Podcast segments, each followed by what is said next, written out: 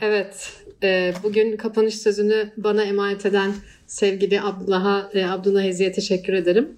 E, yayıncılık kuşkusuz bir ekosistem. Bugün bunu çok konuştuk. E, tüm bileşenleri veya e, iştirakçileriyle bir bütün. E, bugün bunun bir kısmına odaklandık bu sempozyumların ilkinde. Gelecek sene de zannediyorum kurumsal, bağımsız ve pek çok başka e, veçesiyle devam edecek. E, ben günü toplarken söze kendi deneyimimden e, başlamak istiyorum. Benim deneyimim büyük ölçüde kurumsal yayıncılıkta. Yani size Arter'in ya da İstanbul Bienali'nin yayınlarını anlatmak değil burada gayem. Nereden konuştuğumu, nasıl bir pozisyon ve nasıl bir tecrübeyle bugün e, bu tespitleri ve eleştirileri e, yapacağımı biraz daha açımlamak. Bu insan kimdir, kim bize anlatıyor onu birazcık anlatmak istiyorum. Konuşmam toplamda zannediyorum 20 dakika sürecek. Bu kısa e, kendimi anlattığım e, kısımdan sonra dört ayrı başlık altında bugün ele alınan e, konuları birazcık toparlamaya çalışacağım. Tabii ki bugün çok e, işin olumlu yanlarından da bahsettik. Yani iyi modeller, iyi uygulamalar, iyi pratiklerden de bahsettik. Eksik ve iyileştirilebilecek pek çok konudan da bahsettik. Dolayısıyla birazcık hepsine değinmeye çalışacağım nasıl olacaksa. Ee, ben e, son 15 yıldır sanat yayıncılığı alanında farklı kademelerde çalıştım. Genel yayın yönetmenliği yaptım.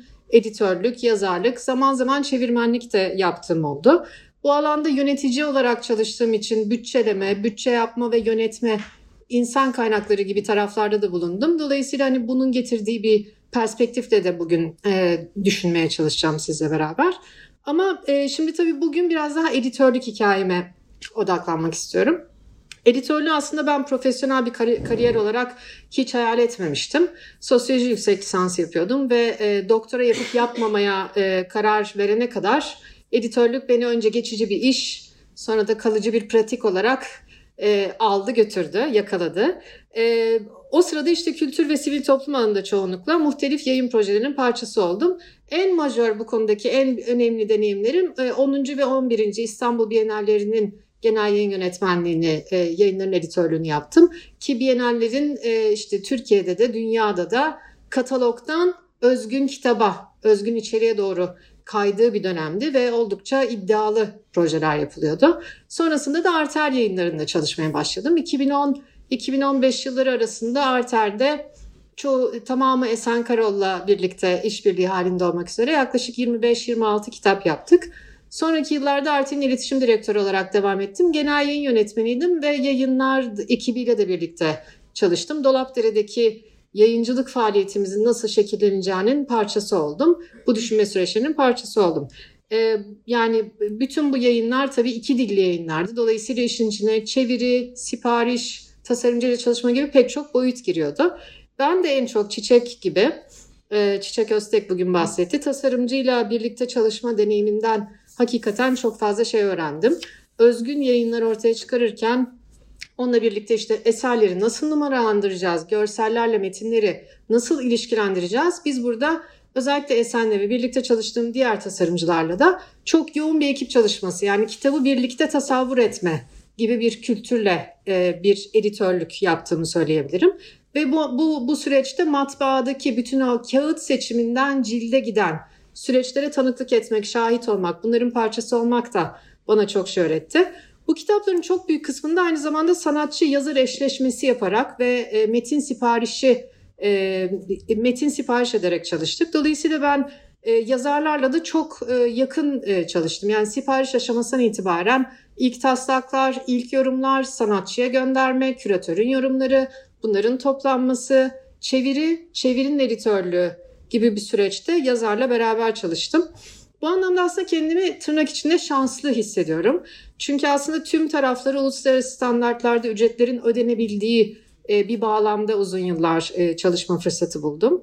Yani bir nevi bir, bir, bir tür ideal bağlamdı bu ama aslında burada bir bahsettiğimiz şeyin tabii ki şans olmadığının da farkında olmalıyız. E, endüstrinin standartları, sektörün standartları bunlar olmalı. Öte yandan ben kendi payıma editoryal müellifliğin e, sınırlarını iyi belirleyemediğimi de düşünüyorum. Bugün de pek çok kişi bundan bahsetti. Bazen e, bir e, yazarın e, yazısını baştan yazmak ve kendi imzasıyla yayınlanmasına kadar varan ki bu da benim de çok yaptığım bir şey oldu. Yani müdahalenin seviyesini iyi ayarlayamadığım, yazı reddedemediğim, üslupla içeriğe dair müdahaleleri bazen birbirine karıştırdığım çok oldu.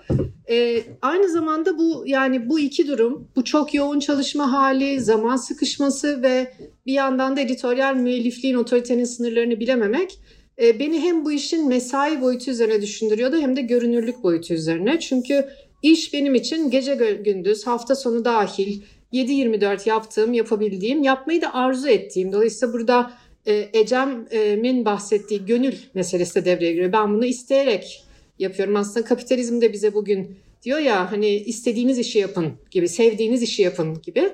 Öyle bir duyguda e, kalarak hani tatile bile bilgisayar götürmekten mutluluk duymak e, ve sabahlamaktan keyif almak suretiyle devam ettim.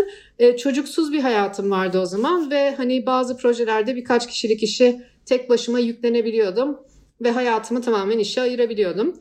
Görünürlüğe gelince tabii şu soruyu sormadan edemiyordum. Yani bu metinler biraz daha az editoryal çalışmadan geçmiş olsa ne olur? Bunu kim fark eder? Yani biraz daha az iyi aksa, sıralık paragraflar birbirini iyi takip etmese, bu cümle biraz düşük olsa, öbüründe hani ifade biraz bozuk olsa. Neticede okuyucu bir metni beğendiğinde yazarın ismine bakar, okuyucu bir kitabı beğendiğinde tasarımcının ismine bakar, editörü ne zaman görürüz? Bir hata olduğunda çoğunlukla fark ederiz ve e, çoğunlukla hatalar editörün hanesine yazılır. Bu anlamda nankör bir iştir hakikaten. Yani e, belki bazı kitaplarda katkınız görünenden çok daha fazladır ama o katkıyı göstermenin de bir yolu yoktur. Bazen e, bir de tanımsız bir iştir çoğunlukla. Bazı durumlarda bütün kitabı e, tasavvur edersiniz, bir küratör gibisinizdir. Baştan sona hayal edersiniz. Bazı durumlarda da işte belki Çiçek'in bahsettiği gibi yalnızca ISBN'ini almışsınızdır. Yani ona tabii o durumda künyede editör görünmezsiniz büyük ihtimalle ama e, müdahale seviyeleri çok değişebilir. Yani küratör gibi editörlerde e, söz konusu olabilir. E, bazen yazar gibi çalışanlar bazen de sizi e, ay yarına kadar şu metni toplar mısın diye arayan hani redaktör müsünüz editör müsünüz tam ne iş yapıyorsunuz bilemeyen bir durumlar da çok fazla olabilir. Dolayısıyla bazen çok mütehakkim ve güçlü bir pozisyonunuz vardır bazen de çok güçsüz ve görünmez. E, tabii yayıncılık bir ekip çalışması. Zannetmeyin ki editör en önemli kişi diyorum. Benim deneyimim burada yani o yüzden buradan konuşuyorum biraz da. Elbette sanatçı, küratör, yayıncı, matbaa, fotoğrafçı. Bugün fotoğrafçılardan çok bahsetmedik ama sanat yayıncılığının gene çok önemli aktörlerinden bir tanesi fotoğrafçılar. Tasarımcı, yazar, çevirmen, düzeltmen ve elbette sermayedarlar, sponsorlar ve destekçiler e, var bütün bu ekosistem içerisinde. Ve tabii ki hepsi iyi çalıştığında ve ahenkle çalıştığında ortaya iyi şeyler çıkıyor. Ee, ancak hepsi eşit konumda değil ve dolayısıyla eşit kazanmıyor ve eşit görünürlüğe de sahip değil. Ee, birazcık bu sanat yayıncılığı üzerine ahkam kesmeye başlamadan önce kendi hikayemi anlattım ve şimdi birazcık bu altyapı meselesine ve değer meselesine e, geçmek istiyorum. Benim için bir numaralı başlık bu oldu aslında bugün. İşin e, değer boyutu. Yani sanat alanında kimin işi daha değerlidir. Ve değeri doğrudan e, Nur Ayanoğlu'nun da önerdiği gibi para kavramıyla düşünelim. Maddi karşılığıyla ele alalım. Kim daha fazla kazanıyor? Kim barınma, beslenme gibi temel ihtiyaçlarını karşılamakta güçlük çekecek seviyede az kazanıyor. Dolayısıyla hangi toplumsal ve ekonomik arka plandan gelen kişiler bu alanda hangi işleri üstlenebiliyor? Nasıl rollere gelebiliyor? Yani sınıfsal ve coğrafi mobilite var mı? Farklı cinsiyetler, etnisiteler, varoluşlar bu alanda eşit temsil edilebiliyor mu? Başka alanlar için sorduğumuz bu soruları bu alan için de soralım. Aramızda İstanbul'da doğmamış e, kimse ne kadar kaç tane var biliyorum birkaç kişi ama yani bir sınıfsal mobilite, coğrafi mobilite son yıllarda oldu ama kabul edelim ki bu alan çok küçük bir alan ve çoğunlukla da e, elit ailelerin çocuklarının e, parçası olduğu bir alan. Çünkü aslında geçinmek için belirli bir altyapı gerektiren e, çok kolay para kazanamadığınız bir alan olduğu açık. Bu sorularla başlamak önemli. Yani bu alandaki güç ilişkileri de haliyle e, ekonomik ve sınıfsal temellere dayanıyor. E, ve e, emek, zaman ve itibar hiyerarşileri de bunların üzerine inşa ediliyor. Emek hiyerarşisi derken bugün çok konuştuğumuz e, bir şeyden e, bahsediyorum. Yani verilen nitelikli emeğin karşılığı herkes için aynı olmuyor. Sanatçının verdiği nitelikli yaratıcı emeğin karşılığı zaman zaman orantısız şekilde çok yüksekken küratör, yazar, editör, çevirmen, düzeltmen gibi aşağı doğru indiğini biliyoruz. Yani matbaaların maliyetleri yükselip karlılıkları da yükselebilirken, verdikleri teklifler yükselebilirken çevirmenlerin aynı derecede tekliflerini yükseltemediklerini, raiçlerin enflasyon oranında bile artmadığını çoğu kurumda e, gayet iyi biliyoruz. Buna bir, e, eklemek istediğim bir şey var. Zaman boyutunun da eklendiğini düşünüyorum. Yani yaratıcı üretim ve teknik emek e, olarak görülen iki işi yapan insanların ortaya koyduğu mesai arasında da bir dengesizlik var. Yani zaman e, bir sergiye 6 ay varsa o 6 ayın çoğunu sanatçı ve küratör kullanırlar. Son kalan demlere e, yazılar hani yazarlar da kullanırlar bu arada. E, editörlere, çevirmenlere, tasarımcılara her zaman son geceler kalır. Bizden sonra da sıra matbaadaki emekçilere gelir. Onlar da kağıtları taşırlar, e, basılanları e, toplarlar, ciltlerler ve hafta sonu ve gece boyunca matbaaları da çalıştırırız ve bunu kendimizde hak mı görürüz diye de bir sormamız lazım diye düşünüyorum. Ee, araştırmalar bize sanat piyasasında da bu görünürlük meselesinin çok önemli olduğunu gösteriyor. Çünkü hani mesela figüratif bir hacmi olan büyük, devasa, kırmızı işlerin daha pahalı fiyatlandığını hepimiz biliyoruz. Ee, aynı şekilde metinsel, zor tüketilen işlerin daha ucuz fiyatlandığını, aynı zamanda da hem ana akım galerilerde, e, müzelerde e, daha az yer bulduğunu kendisine e, biliyoruz. Tabii ki bu e, görünürlük iktidar ilişkisi e, mühim bir yandan da hani sosyal medyada bile artık hani her şeyin çok hızlı tüketildiği bir e, dönemde yaşarken e, yani e, bu alana e, yavaş tüketime ayrılan kaynakların artmasını ne kadar talep edebiliriz? Bu da ayrı bir e, soru ama metin üretimine ve yavaş tüketime kim söylemişti onu not etmemişim ona bakıyordum. Sanırım gene çiçekti. E, yavaş tüketime e, ve metin üretimine itibarının iade edilmesi bu anlamda bence çok önemli. E, dolayısıyla bugün burada konuştuğumuz kaynak geliştirme ve bağımsız destek modellerine e, dair araştırmaların çeşitlenmesi bu alanda kamuoyu yaratılması önemli. Bildiğim kadarıyla kitlesel fonlama üzerine şu anda akademik bir araştırma başladı. Siz de e, Kültig'in Argonotlar olarak parçası olacaksınız. E, bu bu e, kitlesel fonlamayı ve bu bağımsızlık hikayesini e, çok önemli buluyorum ve aslında bunu bağımsızlığa bağlayacağım ama son olarak e, şunu söylemek istiyorum bu e, altyapı gelir değer meselesiyle ilgili. E, kurumların bütçeleme ve maaş politikalarında özgün metin ve yorumlama içeriklerinin üretimine, çevirmenlere yani nitelikli iş yapan ama masa başında çalışan, çok görünürlü olmayan bu emekçilere ayırdıkları payın artması için farkındalık yaratmak ve baskı oluşturmak e, gerekiyor. Bu baskıyı da ancak bağımsız meslek örgütleri, bugün adını almadık ama AYKA gibi e, sanat yazarlarının oluşturduğu örgütler, sendikalar oluşturabilir. Yani tek başımıza oluşturabileceğimiz bir baskı değil. Dolayısıyla bugün bu topluluğun bir araya gelip bu meseleleri masaya yatırması ve hep birlikte konuşması da gelecekte belki daha fazla birlikte düşünmek ve hareket etmek e, için de önemli bir zemin oluşturuyor.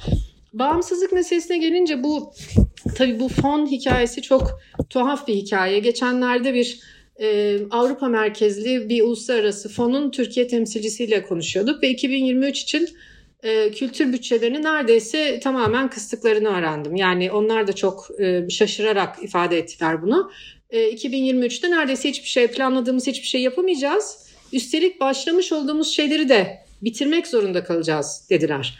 Ama bir yandan düşündüğümüz zaman devletlerin, kamunun o kocaman savunma bütçeleri vesaire yanında kültür bütçeleri zaten ne kadar ki? O bütçenin içindeki yüzde onluk bir kesinti e, devletin, kamunun ya da fon kuruluşlarının ne işine yarıyor olabilir ki? Ya da mesela başka bir soruyu soralım kendimize. Bir sermayedar bir dergi çıkarılması için bir para ayırıyor. Telifler bunun içinde yüzde ne kadar tutabilir ki? Neden telife de ayırmasın? Yani bu baskıları oluşturmak ve bunları dile getirmek zorundayız hakikaten. Ya da teliflere neden o kadar az ayrılsın? O da ayrı bir konu. Bugün telifleri dile getirmedik. Yani para konuştuk ama 3 müdür 5 midir konuşmadık ama hepimiz zannediyorum ki ne kadar düşük teliflerden bahsedip verenlerin de ne kadar düşük verebildiklerini aşağı yukarı biliyoruzdur. Ee, bir yandan sadece Türkiye'de değil yani Amerika'da ve Avrupa'da da geleneği olan dergilerin e, sürekli kapandığını, kamunun özel sektörün ufak ufak kültürden çekildiğini e, görüyoruz. Peki bize ne kalıyor? Bize işte bu bağımsız fonlar, kitlesel fonlama hani bunlar harika gelir e, modelleri. E, büyük veya küçük sermaye tarafından doğrudan fonlama yine hani bir miktar e, riskler barındırsa da bağımsızlık e, düşüncesine e, dair e, yine de anlamlı e, yöntemler. Hem basılı hem dijital yayınlar için geleneksel reklam anlayışında ilan ve banner kullanımları ve son dönemde yaygınlaşan işbirlikleri. Bu sabah yine Kültigin bahsetti bundan. E, ben de bunun üzerinde çok durmak istiyorum. Çünkü işin e, kurum tarafında, PR e, yönetimi tarafında da olduğum için son yıllarda e, bunun ne kadar arttığını görüyorum. Advertorial dediğimiz içeriklerden bahsediyoruz ama aynı zamanda da mesela şu anda severek dinlediğiniz bir podcast'i ya da izlediğiniz bir YouTube yayını hayal edin. Bunların çoğu reklam. Yani çünkü aslında insanlar, kurumlar bunlara konuk olmak için para ödüyorlar. Ama bizim e, şu anda bunun e, e, sektörde standartları yeterince oluşmadığı için biz orada işbirliği ibaresini ya da X kurumun katkılarıyla hazırlanmıştır ya da yayınlanmıştır ifadesini görmüyoruz. Dolayısıyla bunlar gizli reklamlara dönüşüyorlar. Aynı zamanda da bu şöyle bir şeye e, bizi götürüyor. E, sürekli her şeyin iyi olduğu bir dünyada yaşıyoruz. Her şeyin övüldüğü bir dünyada yaşıyoruz ve birbirimizi eleştirme kapasitemize de e, zarar verdiğini düşünüyorum. Ee, yani eleştiri ancak cesur birkaç kişinin kendi sosyal medya hesabı üzerinden yazabildiği bir şeye dönüşüyor. Ya da nefret dolu sosyal medya linçleri şeklinde ortaya çıkıyor ama içeriksiz bir eleştiri. Dolayısıyla e, ortada bir şey yok. Yani bir düşünce üretimine bizi götürmüyor. E, ilaveten tabii Türkiye'de sanatsal özgür, e, genel ifa, ifade özgürlüğü alanının e, daraldığı bir dönemde hani yapılan şeyler yapılan iyi şeyler bizler için birer kültürel vaha ve bunu sürdürmemiz gerekir gibi bir düşünceyle de hareket ediyoruz. O yüzden birbirimizi eleştirmekten de imtina ediyoruz. Yani çok güzel bir şey yapılıyor. Biz buna zarar vermeyelim. Açıklarını görünür kılmayalım. Bir mağduriyet yaşamasın ya da zaten bir mağduriyet yaşamış. Ben bir de kötü olduğunu söyleyip zarar vermeyeyim gibi bir duyguyla çoğumuz eleştirilerimizi kendimize saklamayı e, tercih ediyoruz ve e, medya da küçül, medyanın da küçüldüğü e, bir ortamda hakikaten e, birazcık eleştiri kültürüne ihtiyacımız olduğunu düşünüyorum. E, bu konuşmayı hazırlarken e, şey geldi sürekli aklıma. E, ben çocukken olacak o kadar vardı belki buradakilerden bazıları yetişmişlerdir. Levent Kırca'nın e, o şey hali geliyor aklıma. E, ne diyordu? Abdullah.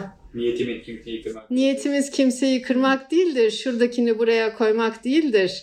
E, Arada bir sürç e, e, zülfiyare dokunduk. E, tam yerine rast geldi manzara koyduk diyordu.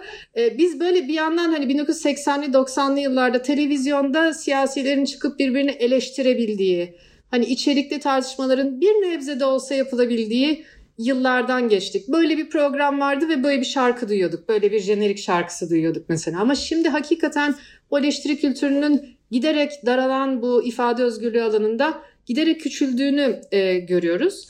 E, burada şunun e, faydası olabilir diye düşünüyorum. Yani kişilerin ve kurumların eleştiriye açıklıklarına dair kamusal olarak e, buna dair örnekleri sahnelemeleri işimize yarayabilir. Yani e, bizim büyük kurumların kendilerinde yapılmış sergilere dair olumsuz eleştiri de içeren yazıları paylaşabilmeleri.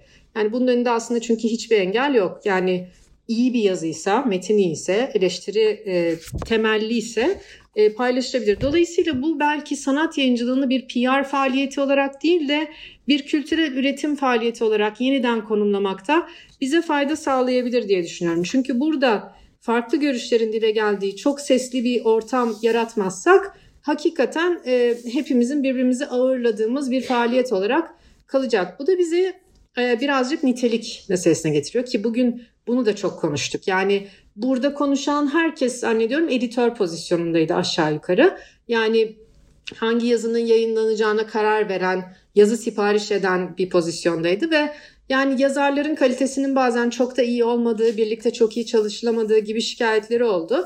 Bir yandan da sanat yayıncılığı alanında da okurun da pek çok şikayeti var. Dergilerde bazen basın bültenlerinin aynen veya birkaç cümlesi yalnızca e, tersine çevrilerek yayınlanması. Çünkü belki bunun sebeplerini de biliyoruz bu arada bugünkü konuşmalardan da öğrendik ki ekipler çok küçük çoğunlukla bir tane genel yayın yönetmeni belki bir tane reklam müdürü var. E, sanat dünyamızda olduğu gibi bir büyük e, kurumsal yapının parçası olduğunuzda Fisu'nun bugün anlattığı gibi hani arka planda başka editörlerle işbirliği, grafik tasarım, baskı gibi süreçlerde destek alınamayan bir ortamda tabii ki bu da belki bir seçenek oluyor. Yani basın bültenlerini yayınlayan bir e, şeye dönüşmek, yayına dönüşmek. E, bir yandan da e, şu e, sanat dili, sanat jargonu meselesi var. Bugün buna da azıcık girdik. Yani e, Şebnem Kırmacı özellikle bahsetti. Hani e, başkaları da bahsettiler. Hani e, büyük teorisyenlerin isimlerinin havalarda uçuştuğu, hani isim salatası, kavram salatası gibi sanat metinleri okuya okuya e, hani artık sanat metni okumak istemez hale gelmiş bir kitle, sanattan soğuyan bir kitle e, olduğunu da biliyoruz. Yani bu yaygın serseniş tabii anti entelektüelizm gibi de duyulabilir. Ama öyle olmadığını e, düşünüyorum yani en azından kendi bakış açımdan. Çünkü hani bir kurumun e, bir meseleyi illa Benjamin'e veya Döloz'e bağlamaksızın bir e, olayla bir sergisiyle ilgili temel bilgileri verebilme kapasitesi olması gerektiğini düşünüyorum. Ancak burada belki bir korku var. Yani e, içeriklerimiz basit gibi anlaşılmasın. Sanatçımız hani bir tane heykel ortaya koydu ama bunun arkasında hani bunu ben de yaparım demeyin. Çünkü bunun arkasında çok önemli bir e, teorik birikim var e, demek gibi e, geliyor. E, dolayısıyla yani buradaki e, benim itirazım tek makbul sanat yazısı formunun işte bu aşırı teori yüklü ama bir yandan o teorinin o eserle nasıl ilişkilendiğine dair somut bir açıklama da getirmeyen yani dolayısıyla arada bir ilişkilenme olmadığını da hissettiğiniz e, metinler. Ama tabii ki yani benim için hani iyi metin nedir, ideal metin nedir buna binlerce cevap verebiliriz ama hani biz bir yapıtı veya bir sergiyi görüp e, izlenimler ve çağrışımlardan, kendi hissinden e, ve çağrışımlarından hareket eden, e, üstün körü bir bilgiyle teorinin arkasına saklanmaktan ziyade sanat tarihi bilgisiyle ve teoriyi arkasına alarak argüman üretmekten çekinmeyen, e, sanattan hareketle başka disiplinlere de açılan, e, hayata ve daha büyük bir bağlama dair söz söyleyen metinler e, okuduğumda ben heyecanlanıyorum. E, yani tabii ki kimse ilk yazdığı günden itibaren mükemmel yazmıyor. E, bugün e, Şebnem Kırmacı da şikayet etti. Hani biraz önüne gelen yazar oluyor, önüne gelen küratör oluyor gibi bir serzeniş de var yaygın olarak bu alanda. E, olsun bir yandan yani insanlar bunu denesinler bir pratik olarak. E, ama bir yandan da desteklenmeye ihtiyaçları olduğunu düşünüyorum. Kendi e, editörlük maceramda bunu deneyimlediğim için de söyleyebilirim ki bu yazar yetiştirme programları, bir yazarın uzun uzun bir editörle çalışabilmesi bunlar e, tarifsiz e, önemde aslında bugün geldiğimiz noktada. Anglo-Sakson yazı geleneğindeki bu taslak yapma meselesi mesela Türkiye'de belki ufak ufak yaygınlaştırabileceğimiz ki bugün e, ben çok mutlu oldum ki pek çok e, yayın e, editörle yazar arasında böyle uzunca bir çalışma sürecine vakit ayırabiliyor. Değil mi? Yani çoğunuzdan buna benzer şeyler duydum. Yine kendi mesainiz ve zamanınızı fazlasıyla harcamak pahasına belki bunu yapıyorsunuz. Hani e, belki uykusuz gecelere mal oluyor ama neticede yapılabiliyor ve bu çok önemli. Yani aslında bir yazarın, sanat yazarının bu alanda çalışan herhangi birinin de e, Fisu'nun gazetede yaşadığını söylediğine benzer şekilde bir tür yetişmeden, eğitimden geçmesi çok değerli. Yani buna mentorluk diyelim, süpervizyon diyelim. Bugün e, psikanalistlerle e, yan etkinliği paylaşıyoruz. Onlardaki bütün bu süpervizyon sisteminin ne kadar faydalı olduğunu biliyoruz. E, dolayısıyla aslında bu yazar yetiştirme atölyelerinin de e, ne kadar faydalı olduğunu ben kendim e, verdiğim atölyede deneyimledim en azından. Yani yeni yazarları cesaretlendirmek, yazmaya sevk etmek bunlar çok çok önemli. Akademik uluslararası dergilerin sistemlerini de belki model alabiliriz bu arada.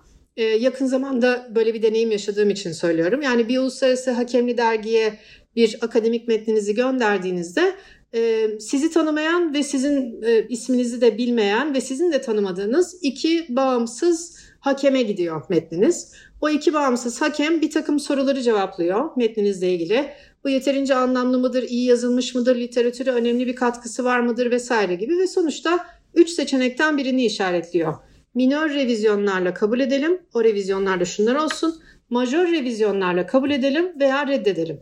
Dolayısıyla aslında oldukça olabildiğince nesnel, iyi işleyip işlemediği tabii ki hani kişilere bağlı da olabilecek ama olabildiğince nesnel bir sistem kurulmuş durumda. Bu önemli. Yani e, bence ideal süreç nedir derseniz ben de Kültigin gibi bu pitching dediğimiz yani yazının ben sizin derginiz için şöyle bir yazı yazmak istiyorum. Sürecinin çok önemli olduğunu düşünüyorum. Yani pat diye bir yazının kucağınıza düşür, düşmesindense bir süre önce yazardan böyle bir yazı yazmaya niyeti olduğuna dair bir e, bilgi almak, e, haber almak ve orada anlaşıp e, karşılıklı konuşarak ilerlemek önemli diye düşünüyorum. E, yani dolayısıyla bu eğitim ve el verme süreci çok mühim. E, ama bunlar aynı zamanda bu tür kurumların e, birer okul, ekol, gelenek haline gelmesiyle de ilgili. E, sanat dünyamız gibi dergilerin, belki Dirim Art'taki yayıncılığın yani kar amacı güden veya gütmeyen bütün bunların e, birer e, kendi birikimini, geleneğini oluşturmuş bir yere e, doğru gitmesi. Çünkü aksi takdirde hakikaten böyle bir fabrikasyon yazı üretimi ve gelen yazıyı reddet, yayınla, editoryal süreçten geçireme bazen çünkü şey bile duyuyoruz son zamanlarda. Hani zaman sıkışıklığından belki dün akşam gelen yazı bugün yayına giriyor. Hiçbir editoryal süreçten geçmeden. Dolayısıyla kim kazanıyor o bir soru işareti. Son olarak erişim meselesine gelmek istiyorum. Yani bu meseleleri daha doğrusu erişimde toparlamak istiyorum. E, çünkü şunları konuştuk. Yani e, ortaya konan içerik matbu mu, dijital mi, hangi formatta buluşacak? Bugün farklı e, örnekleri duyduk. Örneğin Manifold multimedya yayıncılık yaptığını söyledi bugün. Ve yayınladığı, biz metin yayıncılığı değil içerik yayıncılığı yapıyoruz dedi. Aslında bu çok doğru. Özellikle dijital yayın yapan yerler için bir içeriğiniz var ve bu içeriği en doğru yayınlama yeri nedir? Biçimi nedir? Bunun üzerine kafa yormak e, e, önemli gerçekten. Kitaplarda ise hani bu kitabı kimin için yayınlıyorum? Nereye ulaşacak? Ve ben bunu nerelerde satışa sunacağım? Hikayesi çok önemli. E, buraları çok hızlı geçeceğim çünkü aslında son oturumda çok güzel bir biçimde ele alındı. Yani burada sadece bir kitabı tasarlarken bütçesiyle birlikte tasarlamanın önemine vurgu yapmak istiyorum. Nihayetinde nerede, kime, kaça satılmasını kimlere ulaşmasını plan e, düşündüğümüzü en baştan kitabın içeriğiyle beraber hayal etmek gerektiğini düşünüyorum. E, sanat yayıncılığı yapan pek çok büyük kurum bu işi e, bugüne kadar bir kar beklentisi olmadan yapıyordu. E, bundan sonra bu değişebilir. Yani aslında kurumların özellikle yayıncılığı sübvanse ediliyor, finanse ediliyor. Yani burada bir e, satış fiyatları maliyetlerin altında da olabiliyor. E, yani bu bir tür aslında gönül işi olmaktan ziyade kamu hizmeti kamu hizmeti yapmaya gönüllü bir sermayedarın giriştiği bir iş. Dolayısıyla buradaki her bir e, aşamaya e, hakkının verildiğinden de e, emin olmamız gerekiyor. E, yani ben e, basılıyla dijitali birlikte planlamak ve iki ayrı hakikaten birbirinden tamamen ayrı şeyler olarak planlamak gerektiğini düşünüyorum. Ve aslında bütün bu içerik, erişim, mecra ve hangi formda sunulacağı arasındaki bağlantıları da ilk baştan itibaren tasarlamanın yayıncılıkta anahtar bir e, durum olduğunu düşünüyorum. Benim aklımda bütün gün biriken meseleleri böyle özetleyebilirim.